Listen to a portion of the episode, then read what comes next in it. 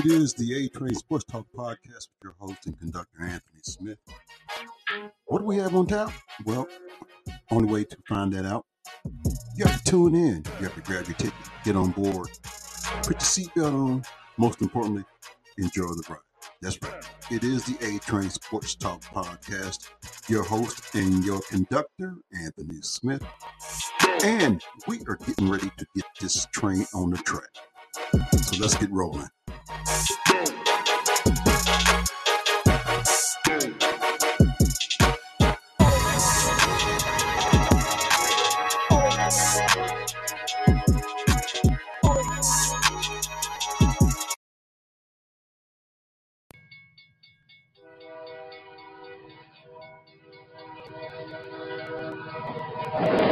It is the A Train Sports Talk podcast with your host and conductor, Anthony Smith. Grab your tickets, get on board, and enjoy the ride. It's the A Train Sports Talk podcast. All aboard.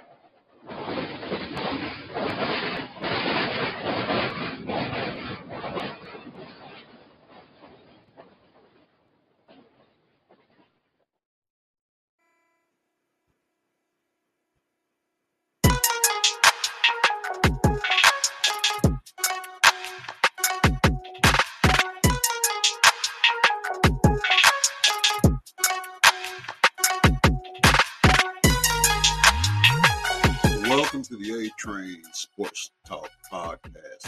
Friday noon, and we're coming up on college football season, which means chances are I will be doing college football preview. Matter of fact, let's just say I will be doing college football previews of the major conferences. Also going to be looking at some HBCU football and some powerful people.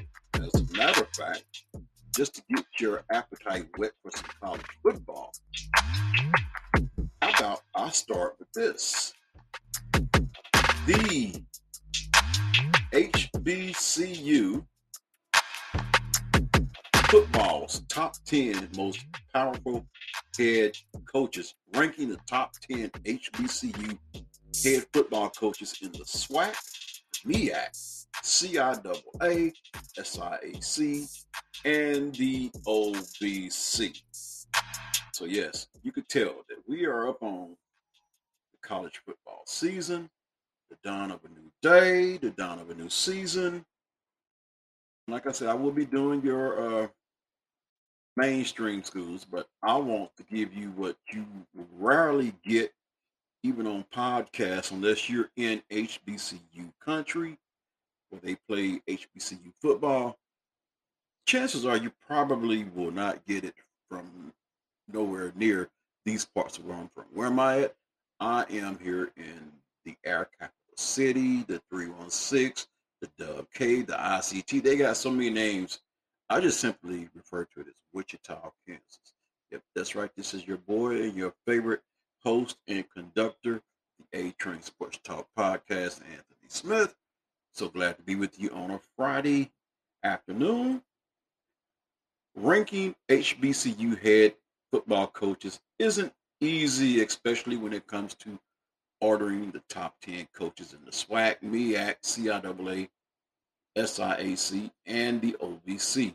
If you polled HBCU fans, media, and personalities for their opinions on who are the top five most powerful HBCU football coaches in 22 on Twitter and Facebook, then it's expanded to top 10 coaches. So let's just take a look at who some of these powerful coaches are.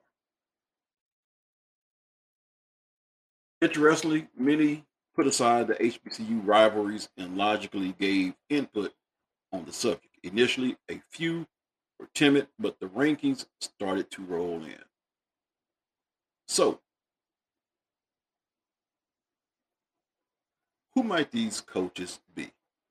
Because you have to look at previous year's winning percentages, conference rankings, conference strength, 2021 recruiting impact, coaching staff, media, social media, and fan base influence to determine the top coaches. Points values of zero to five. Five, the best, were assigned to each coach per category. New head coaches to the SWAC Hugh Jackson, Grambling State. Eddie Robinson Jr., Alabama State, received a pass for 2021. Didn't give them any extra weight in the wins loss column for their NFL experience. It's subjective, but felt the new coaches deserved a sort of equity to their already standing colleagues. So let's go ahead and just dive into this list.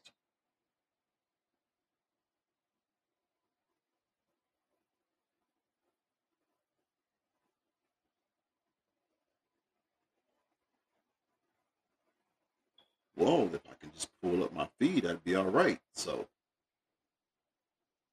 we know for a fact that most definitely Deion Sanders is going to be on that list. There's that's a no-brainer, okay?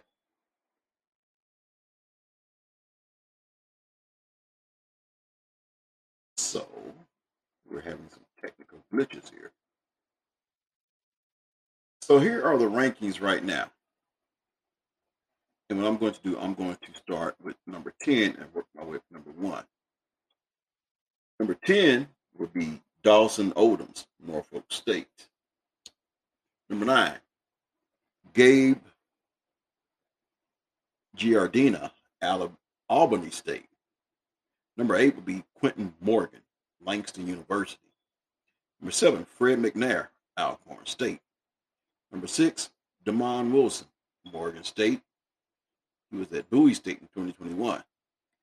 Number five, Hugh Jackson, Grambling State. Number four, Eric Dooley, Southern University, previously at Prairie View in 2021. Number three, Willie Simmons, Florida A&M. Number four, Buddy Pough, South Carolina State. And coming in at number one, the most obvious and the most influential. May as well say he's the face of HBCU, Deion Sanders. There were some honorable mentions. Trey Oliver, NCCU, Connell Maynor, Alabama A&M University, Eddie George, Tennessee State, Eddie Robinson Jr., Alabama State, Reginald Ruffin, Skeefy.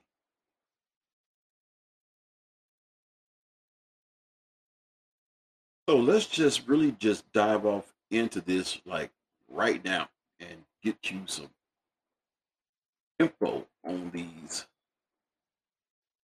powerful coaches. The rankings of one to four are straightforward. Deion Sanders' mega influence, recruiting efforts to land Travis Hunter and others, and critical coaching staff changes place him at the number one. Buddy Pough's length of service being the 2021 HBCU champions and having Decobie Durant drafted by the Los Angeles Rams as the Bulldogs leader at number two. Willie Simmons, FCS playoff run, the return of Buck Buchanan Award finalist Isaiah Land, and the outstanding support of the FAMU faithful have the Rattlers head coach position at number three. Eric Dooley at number four keeps making noise by hijacking recruits and coaches to Southern University. The wise old ball coach would like nothing better than an opportunity to see Jackson State in Mumford Stadium for the 2022 SWAC Championship this fall. Number five and number six were a coin toss, but the edge was given to Hugh Jackson for two reasons over Demond Wilson a head start on recruiting and his NFL experience. If Wilson remained at Bowie State, he would have been in sole possession of number five, but his late transition to Morgan State has him slightly behind Jackson and Grambling. Notes to watch. Notes and nuggets. Watch how Fred McNair, Alcorn State, Bubba McDowell, Prairie View, Trey Oliver, NCCU, and Coach Dancy, Mississippi Valley, may ruin some rivals' conference championship runs this season.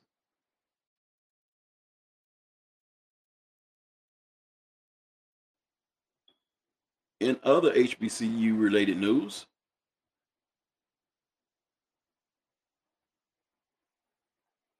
primed Deion Sanders, Jackson State set to seize more power in college football. The question is, can Deion Sanders continue to wield his power of influence and seize more of a stake in college football in 2022? HBCU football has been under the prime influence of Deion Sanders. The Jackson State football head, the Jackson State football head coach has elevated all HBCU sports teams and institutions from mediocrity to relevance since his arrival in November 2020. Chatter quickly evolved from the Neon Deion sideshow into the prime effect, where the mainstream sports topics centered around his bold commentary and impressive winning at Jackson State. It's been nearly 30 years since Sports Illustrated has featured an HBCU athlete on its magazine cover. Alcorn State's late and great Steve McNair's hand him the Heisman photo graced the September 26, 1994 issue of Sports Illustrated. Yet no one else from an HBCU, not until Deion Sanders. Today, Sanders, today Deion Sanders, his son and quarterback Shedeur Sanders, and star recruit Travis Hunter are prominently showcased by his longtime friend Jean-Jacques Taylor in SI. Coach Deion Sanders and his program is becoming a legitimate force on the college football landscape. If you're unsure, ask Nick Saban. Ooh, Nick Saban, huh? Ask Nick Saban. Right. FBS coaches feel Coach Prime's influence. On May 19th, the eight time national championship head coach made unfounded statements about Jackson State's recruitment of Travis Hunter. He told a group of Alabama businessmen that the institution lured Hunter to the HBCU with a $1 million NIL deal. The claim is baseless, but it speaks to the relevancy of Coach Prime's abilities to attract and recruit five star prospects. The undertone message is simple the rank and file of FBS coaches are worried that more defections to HBCUs are looming. They are correct. Travis Hunter is the key. Coach Sanders has wisely paired the freshman phenom with literally his own phenom, Shedeur Sanders. The two players have been partners in crime from Hunter's early interest at Jackson State. The 2021 Jerry Rice award winning quarterback has taken Hunter under his wings. We have seen them in Coach Prime's office during private workouts, on private airplanes, and even at corporate events. The chemistry is noticeable for Coach Sanders' seemingly inseparable star players. Hunter is under is a difference maker. Saban and his cronies were right to throw a fit about losing Hunter. At the Jackson State spring game, the freshman astounded the JSU faithful and millions of ESPN viewers with touchdowns and tremendous defensive plays. Hunter is the real deal. Flipping Travis Hunter could become the primary reason that recruiting in college football will never be the same for Power Fives and HBCUs.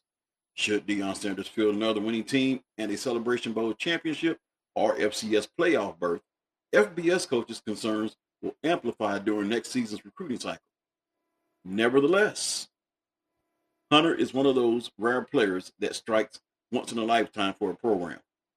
Will the Sanders Hunter connection be primed to propel Jack the Jackson State program to new level 2022? No one knows, but rest assured, Deion Sanders has shaken and rattled the current foundation of HBCU and NCAA football. Will his power continue to grow or will it soon plateau? We shall see. So, tell you what I'm going to do right now. Right about now, I am going to go ahead and take my first break, and when I come back, I will have more for you. So stay seated. The train is just now building up ahead of steam. This is your favorite host and conductor, Anthony Smith. I will be right back.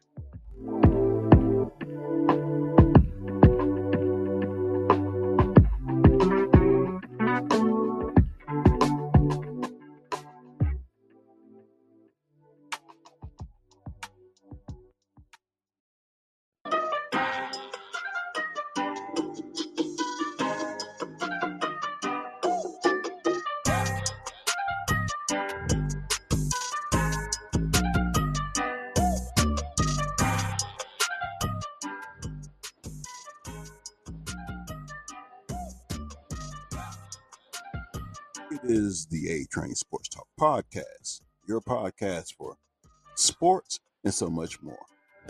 Thank you for listening to the A Train Sports Talk Podcast with your host and conductor, Anthony Smith. If you would like to have your ad or sponsor a segment on here, simply reach out to me at 316 553 2010 or you can simply email me. That's a.trainsportstalk at gmail.com. That's a dot train sports talk at gmail.com. Once again, it's the A Train Sports Talk Podcast. Your host and conductor, Anthony Smith.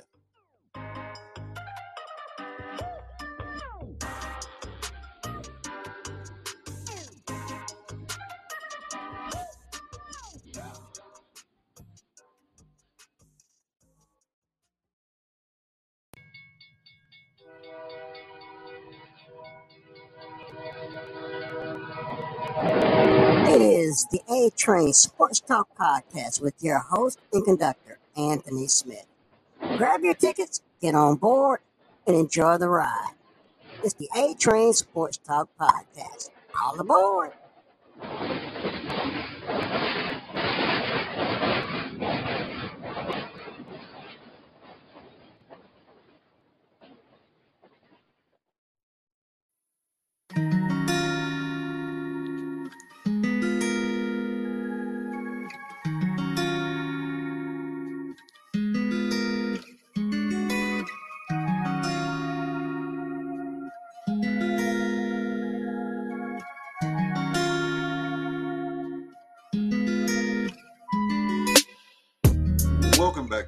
Train Sports Talk Podcast with your host and conductor, Anthony Smith. May I add your favorite host and conductor? The train that you love riding on, the train that goes up and down the track, around the corner, taking you places, taking you on a journey, never knowing where the journey is going to take you. But at the end of the day, when you get off the train, you say, I enjoyed the ride. So, I'm actually going to get back into some HBCU news. First, what I want to do is I want to do the Brittney Griner thing because I will steady keep the updates coming as I get them. And right now, the way things are looking, nothing is concrete because of the secrecy of it based on the report here. But Russia wants Brittney Griner prisoner swap negotiations done quietly. Moscow Kremlin warned Thursday that a possible prisoner swap with the United States involving American basketball star Brittney Griner needs to be negotiated quietly without fanfare. U.S. Secretary of State Antony Blinken said Wednesday that Washington had offered Russia a deal that would bring home Griner and another jailed American, Paul Whelan. A person familiar with the matter said the U.S. government proposed trading convicted Russian arms dealer Viktor Bout for Whelan and Griner. Griner. Asked about the U.S. offer, Kremlin spokesperson Dmitry Peskov replied that prisoner swaps were typically negotiated discreetly behind the scenes. We know that such issues are discussed without any such release of information. Peskov told reporters during a conference call. Normally, the public learns about it when the agreements are already implemented. He emphasized that no agreements have been finalized and refused to provide further details. In a separate statement, Russian Foreign Ministry spokesperson Maria Zakharova said that Russian and U.S. officials have conducted negotiations about possible prisoner exchanges, and there has been no concrete result yet. We proceed from the assumption that interests of both parties should be taken into account during the negotiations, Zakharova said. Blinken's comments marked the first time the U.S. government publicly revealed any concrete action it has taken to secure Griner's release. Two time Olympic gold medalist and player for the WNBA's Phoenix Mercury was arrested at a Moscow airport in mid February when inspectors found vape cartridges containing cannabis oil in her luggage. In a sharp reversal of previous policy, Blinken said he expects to speak with Russian Foreign Ministry Sergei Lavrov to discuss the proposed prisoner deal and other matters.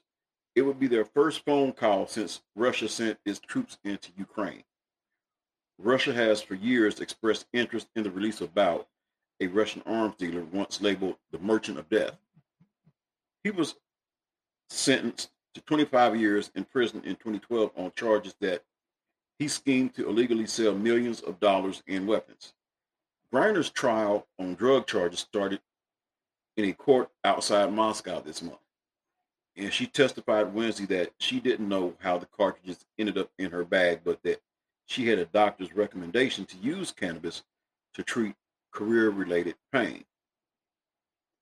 The 31 year old has pleaded guilty, but she said, but says she had no criminal intent in bringing the cartridges to Russia and packed in haste for her return to play in a Russian basketball league during the WNBA's offseason. She faces up to 10 years in prison if convicted of transporting drugs.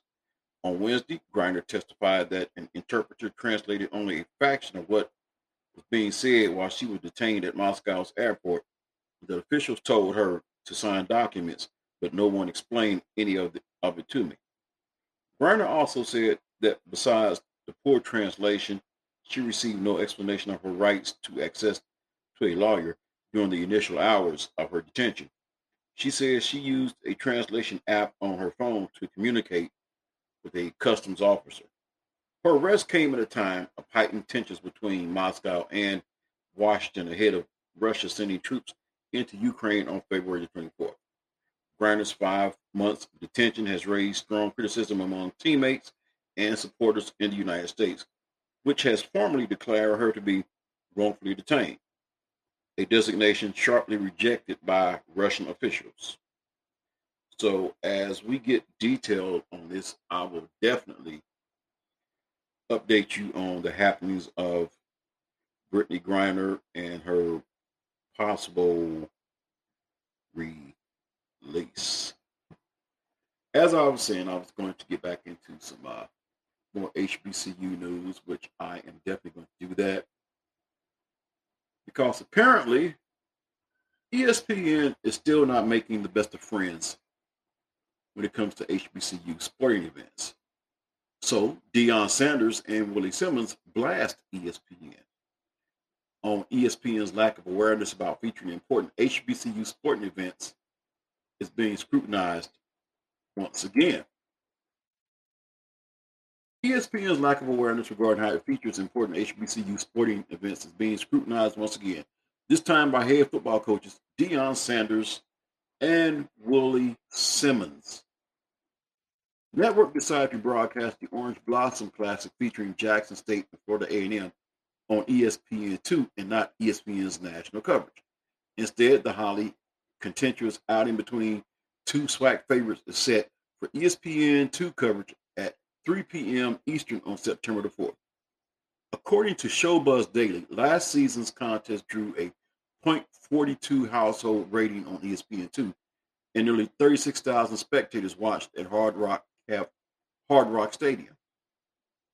The game's attraction surrounds two legendary football programs with equally great coaches, teams, and players starting off the new season. Coaches Deion Sanders and Willie Simmons were not pleased with the low level broadcast announced by ESPN. Is the network tone deaf to HBCUs and are more focused on Power 5 programming? Coach Deion Sanders wrote on social media, ESPN, please check ratings from a year ago and see how we compare it to Power 5's plan on the same darn day. ESPN, you're better than that and much smarter than that. Check the ratings, please. Deion Sanders and I are in agreement that the Orange Blossom Classic on September the 4th should be nationally televised on ESPN. The reigning Buck Buchanan Award winner, Isaiah Land, and the reigning at Jerry Rice Award winner, Shedeur Sanders, are going head to head. Last year's game was decided by one point. Willie Simmons posted supporting Sanders.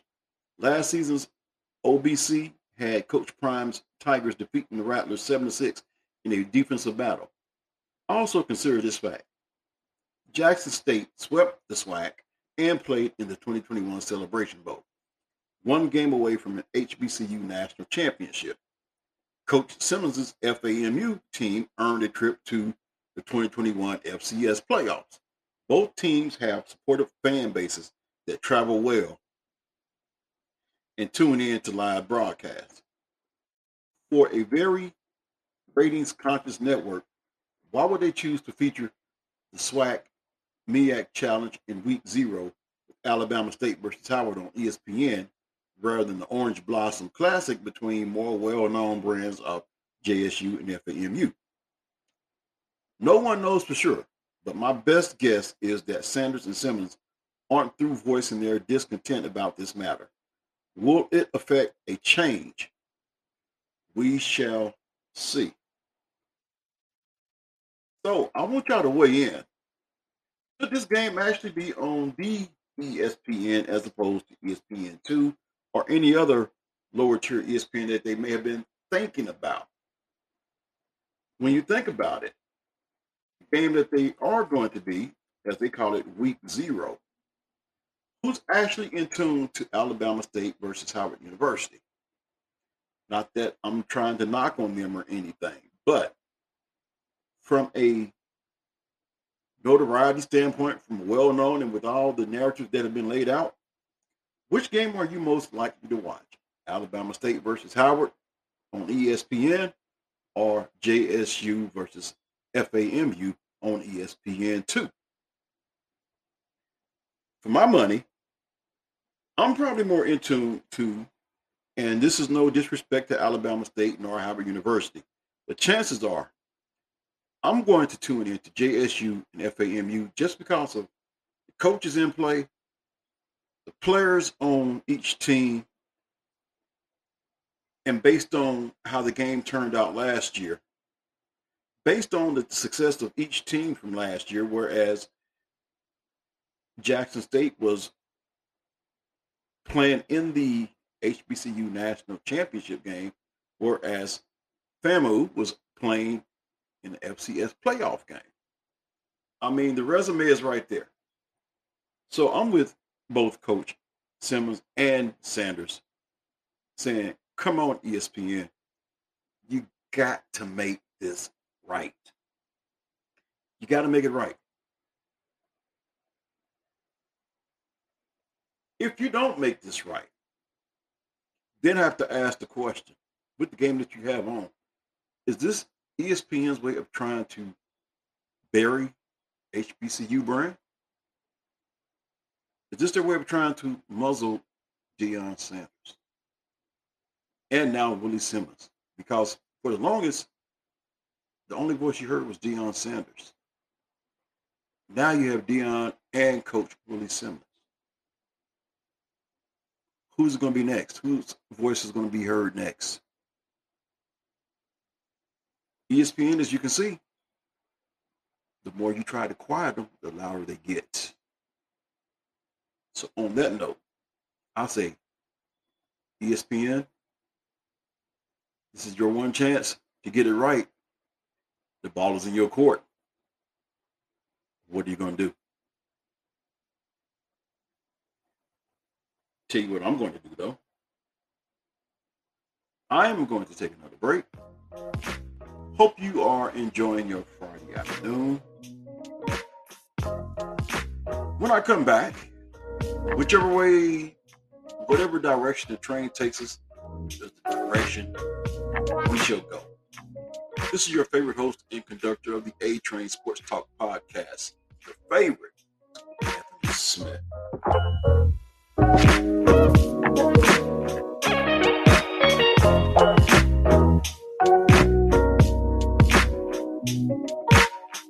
It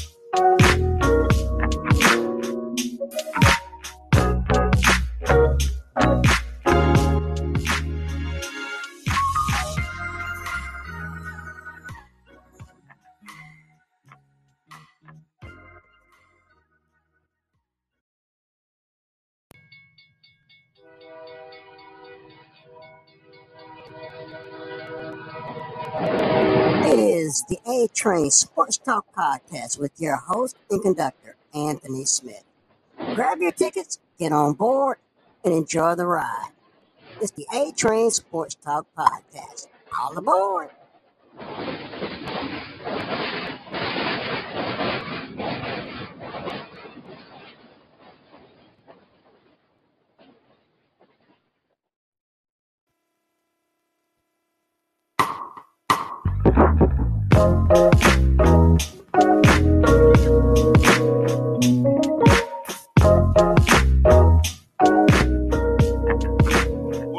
The A Train Sports Talk podcast. Your host and conductor of the train, Anthony Smith, your favorite host and conductor. Picking up passengers along the way. And I actually have a passenger on train, and I'm I'm thankful that he's trustworthy to trust me with his life in my hand behind the wheel of a locomotive going down a track. Young man I'm talking about plays baseball by the name of Michael Flyer, a 2020 graduate of Cumberland High School in Illinois, currently attending Spoon River College in the fall and playing for the Park City Rangers. Yeah, that's like right here in my neighborhood. So all the way from Illinois to Kansas, playing summer league baseball for the Park City Rangers as part of the Kansas Collegiate League Baseball. Welcome aboard the A Train Sports Talk podcast, my guest, Michael Flyer. Mike, how you doing? Good, good, good. Thank you for having me. It's a pleasure.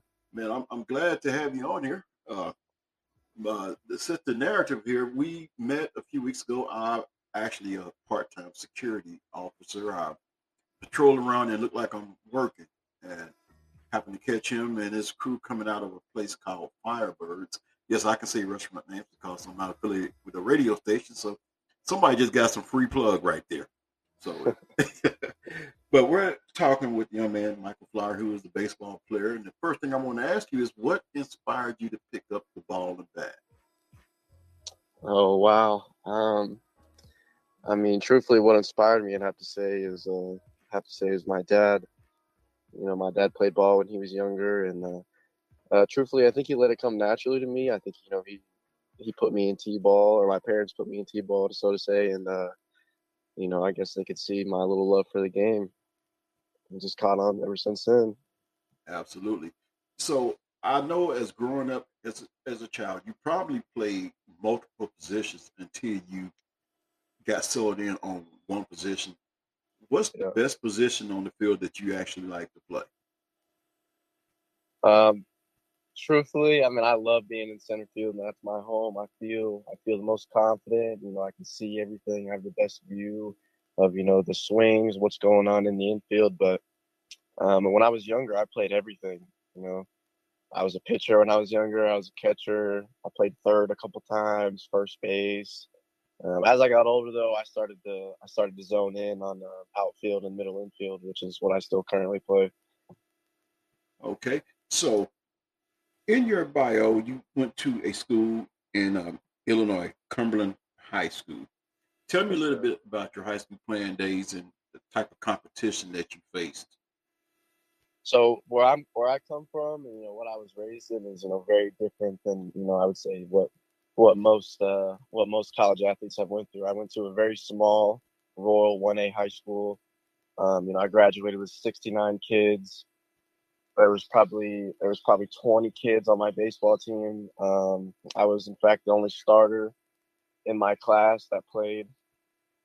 So I mean, it was just very different. Like it was it was like more or less sandlot ball. Like we didn't have the best fields, you know, we didn't have we didn't have the best facilities, nothing like that. I mean, we were really out there just playing for the love of the game.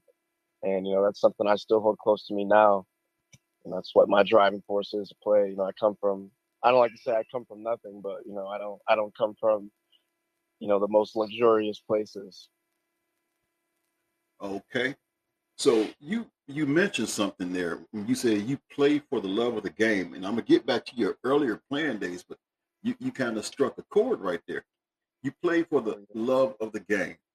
So when you're watching a major league baseball game, what is your perception when you're watching these games, knowing the salaries of, of some of these players, and especially in Major League Baseball, all the professional sports, Major League Baseball doesn't have a salary cap. So by you right. being one of the exceptions playing for the love of the game, how do you view Major League Baseball?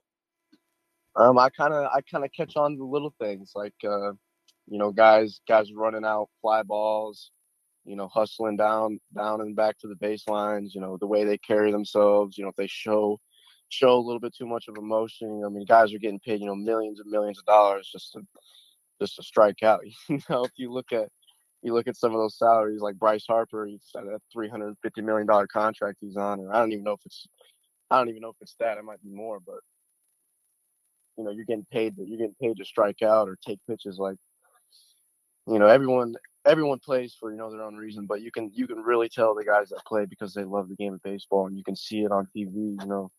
You can see them running it out you can see the passion and the drive they have for it and that's what i that's what i catch on to. I don't like i'm not really a huge fan of you know those big league guys popping out and you know trotting the first base or jogging the first on the ground. That's that's not the way i like to play and, and that was one of the things that really caught the ire of baseball fans. Tony La Russa. And he said to preserve guys from being injured, if you know that you're not going to beat the throw to first base, just jog it out and don't go all out. And that turns some people wrong. I mean, because I know you, you play for the love of the game. So even if you think that you're not going to make it, chances are run down that first base line you're going to give it your all until the umpire gives the right decision whether you're out or whether you're safe. Correct? Oh, absolutely. And you know, I understand that to an extent. You know, if you hit it, you hit a ground ball right back to the pitcher, and he has it in his hand before you can even get out of the box. Like, I get that, but you know, it's I've I had high school coaches, and uh, I'll give him a shout out here, Mark Jackley. You know, he instilled in me something very, very early when he started coaching me. Is you know, to run that ball out, hustle, you know, show that you want to play, show that, you know, you're you're trying to get down that line because in the end, you know, you hit a ground ball to the left side or right side, you know, and you're hustling down the line, the infielders see that, right? And you know, they're gonna have to hustle their their mechanics, hustle their footwork, and you know, that gives a chance of making a bad throw. And on top of that, as a high school player or a college player trying to get recruited going to the next level, you never know who's watching.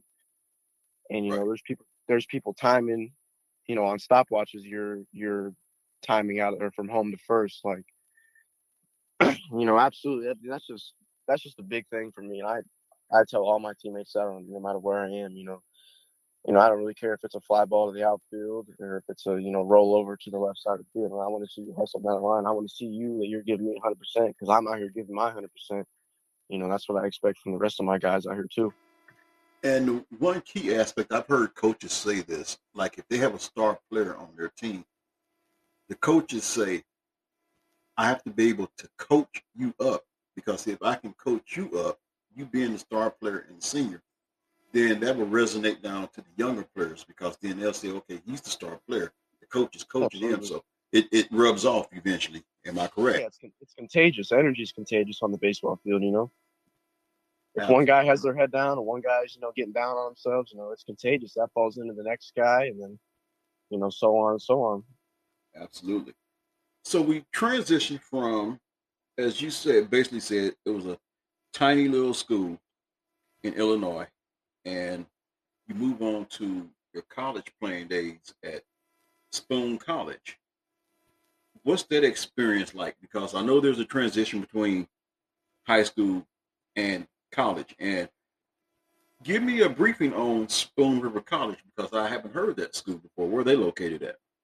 Right. So Spoon River College is located in, uh, I believe, Northwest Illinois. It's about it's about two and a half hours south of uh, Chicago, and it's uh, it's very close to Western Illinois. If you've ever heard of that, but um, yeah, Spoon River's a it's a little bit of a new organization. They were uh, they're not a very big, well known sports school. They're uh they're a big Votech school, you know, diesel mechanic kind of school, but uh, they've just not, they've recently in the past past decade or so have uh, opened back up to their sports. and Spoon is also another like small rural area too, so um you know, it's not a very populated area. I think the town only has like fifteen thousand. But you know, for me going into that, that was that was a step up. You know, in the in the culture and you know uh, college life for me because you know there's more people there. Not you know, it's still a small school, but it was bigger than what I've come from, and it's you know still a little bit of a transition period. I had to had to get used to being around people I didn't know. You know, people from different cultures, different ethnicities, and uh, that was just, I mean, it wasn't a, a hard task for me, but it was different. All right. So now we done went from Cumberland High School, Spoon River College, playing Park City Rangers, which yes, basically that leads into the NBC World Series. Mm-hmm. So from tiny spots in Illinois to come to Park City, how were you noticed by them? You said you said how did I notice? How how how were you noticed by them? How they how oh. they notice you? So I was contacted by uh by uh, the the Midwest Moose, which is another team in the conference, and uh, me and my me and my uh, Logan at the time, you met him while right. We were both contacted by the league. Um, I believe they Twitter videos and because uh, that's a big for nowadays. I believe they scrolled upon my and you know, everyone in the league. And originally, I was supposed to play for the Moose, but uh, uh, a rock, like many people one time, like me, and got put over to Park City. And you know, this, this is really a blessing because you know, really awesome people here. Okay, you you one, one moment. Uh, I hate to interrupt. You're kind of cutting in and out. Is there? Are you in a, like a dead spot right there? Okay. Or is that a Bluetooth that's kind of going in and out? Yeah, it could be. Hold on, let me take off take off power speaker here. Oh, okay. Can you hear me a little better now? Yeah, there we go. Because it was kind of cutting in and out. I want to make sure we get everything so we can kind of go back to the beginning how you got noticed by the Park City Rangers.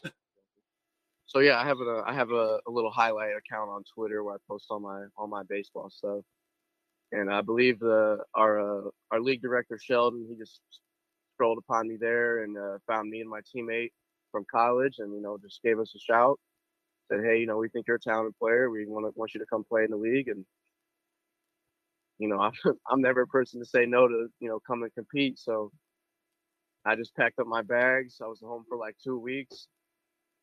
Came to my parents about it, and I was like, you know, I've been still wanting to play right now.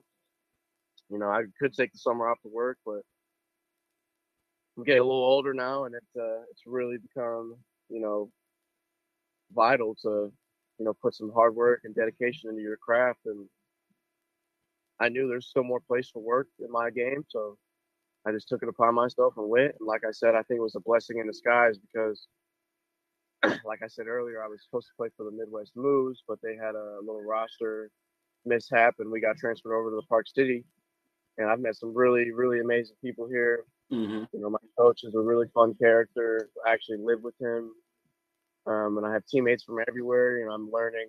I'm learning a little bit of Spanish. You know, I got I got teammates from the Dominican, Uh, I got I got four or five teammates from Puerto Rico, Venezuela, uh, a couple kids from Australia, Panama, Cuba. I mean, I've met some just really cool kids. You know, and it's just it's crazy to see everyone's you know love for the game from around the world come all into one team, and I love the energy, I love the passion that my guys have, and you know, it just it gets a lot of fun to play behind the guys I'm with.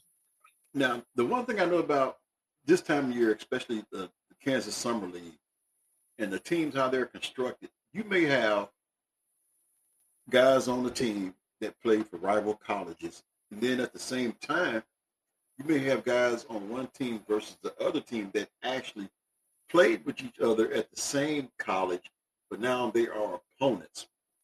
Mm-hmm. Is there any amount of trash talking and good fun that's going on between those? Oh, yeah, absolutely. I mean, that's to me, I view that as part of the game. You know, people are going to play with their heart. I play with my heart every single time I go out there. You know, and people, a lot, a lot of coaches like to say, you know, don't show any emotion. You know, be a straight face. But you know, I'm, I'm truthfully, I'm not that type of player. If I, if I see something I don't like, you know, I'm gonna, I'm gonna tell, I'm gonna tell somebody about it. You know, I'm gonna let them know. And you know, there's definitely, there's definitely guys playing with their hearts out here. Like, there's no doubt about that. I mean, I think. I think we've cleared the benches, you know, three or four times this season. You know, we haven't gotten any fights. Like no one's been, no one's been like that because you know that's not really something people like to put a part of the game. But yeah, absolutely. There's there's trash talking going around. You know, people are trying to in your head. You know, that's just part of the game. Part of the game. And what's the one thing that you learned from playing in this particular setting as opposed to playing, say, in your high school days or your college days? Because the teams are constructed differently. You got people from all types of uh, backgrounds. You got coaches that you've never played for before, and you're doing a lot of things crammed up in a short amount of time. What's one of the things that you take from the experience of playing the Kansas Summer League baseball? That's a good question. I actually uh, just had a conversation with a couple of my teammates the other night about this when we were at the facility. Um, so there's really like three big things that I put picked up on. You know, one one one of the biggest one is is energy you know energy is like everything you know you can't come into the ballpark with your head down knowing you're going to lose something like that you know you gotta you gotta come in every day with that with that dog mentality that mindset that you want to win you know you just have to have that if you if you want to you know, come out victorious in the day. Um the second one the second one i have to say is uh chemistry. You know I've always kind of been a big person of you know knowing the people on your team and you know making having good relationships with them. And you know the biggest thing about chemistry with that is when I go out in the field like I want to I want to know what's going to happen. I want to I want to expect you know my guys to do well my guys to fight for me you know my guys to throw strikes you know that type of thing. And uh thirdly i'd have to say communication. This is something that uh, i've kind of realized as you get older and as you get into the bigger stages of baseball you know you're going to run into people that you know don't speak any english. And um, you know as an outfielder i have you know on the regular day i'll have my left fielder that's australian. No i'm sorry my left fielder that's uh, uh what he's puerto rican and then my right fielder is dominican so and i don't know how much you know about Puerto, the differences between uh, dominican republic and puerto rico but there's a little bit of a, a language difference you know they don't speak the same type of spanish Okay. So if I if there's a fly ball to my to my left fielder, you know, I have to be I have to be saying some type of Spanish to him. I have to say his name, say Jesus. Like, I'd be like Jesus, ball, ball, ball, ball, ball. And then on the on the other side of it, my uh, my Puerto Rican outfielder, he doesn't speak any English at all. He doesn't doesn't comprehend a lot of English. So before the games, we have to be have to be. I got to get my my other teammate Jose, which is bilingual. He speaks, both. I gotta be talking to him, explaining to him what we need to be doing, who we're gonna shift on. You know, it's just it's just a big thing. Like you got to be able to talk. Like, being able to, you know, converse with your left fielder that doesn't speak any English is like so much bigger than what you realize it is. You know, playing in high school and college where everyone speaks English. You know?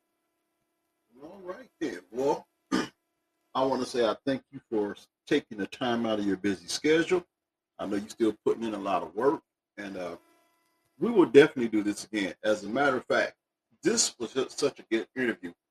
I'm gonna put the ball in your court. Anytime you want to come aboard A Train Sports Talk podcast, all you gotta do is just call me or hit me with a message and say, What's your time schedule looking like? And I will make the time. So I want to thank you once again. Uh, we want to thank Michael Flyer, Park City Ranger. Yes, we're claiming him now as a Park City Ranger in the state of Kansas for being on the A Train Sports Talk podcast. Thank you, man. I appreciate that. And I want to thank you again for having me. You know, this is a great opportunity for me to tell my story. My family and friends are going to love this. Absolutely. You know, I just want to thank you again. This was awesome. And thank you once again for being on board. We will get back with you again. Once again, Michael Flyer, Park City Ranger. All right. I will be back. Well, actually, I just wrapped up the last segment of my podcast with a great guest, baseball player, playing Kansas Summer League baseball with the Park City Rangers. And you could just deem that segment the player spotlight. That's right. Player spotlight. The inaugural player spotlight. See how those things happen like that?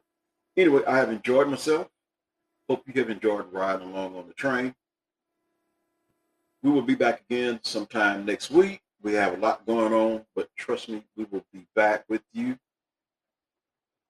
And as I always say, take care of yourself and each other. It is the A Train Sports Talk Podcast, your host and conductor, Anthony Smith, saying enjoy the weekend, be blessed.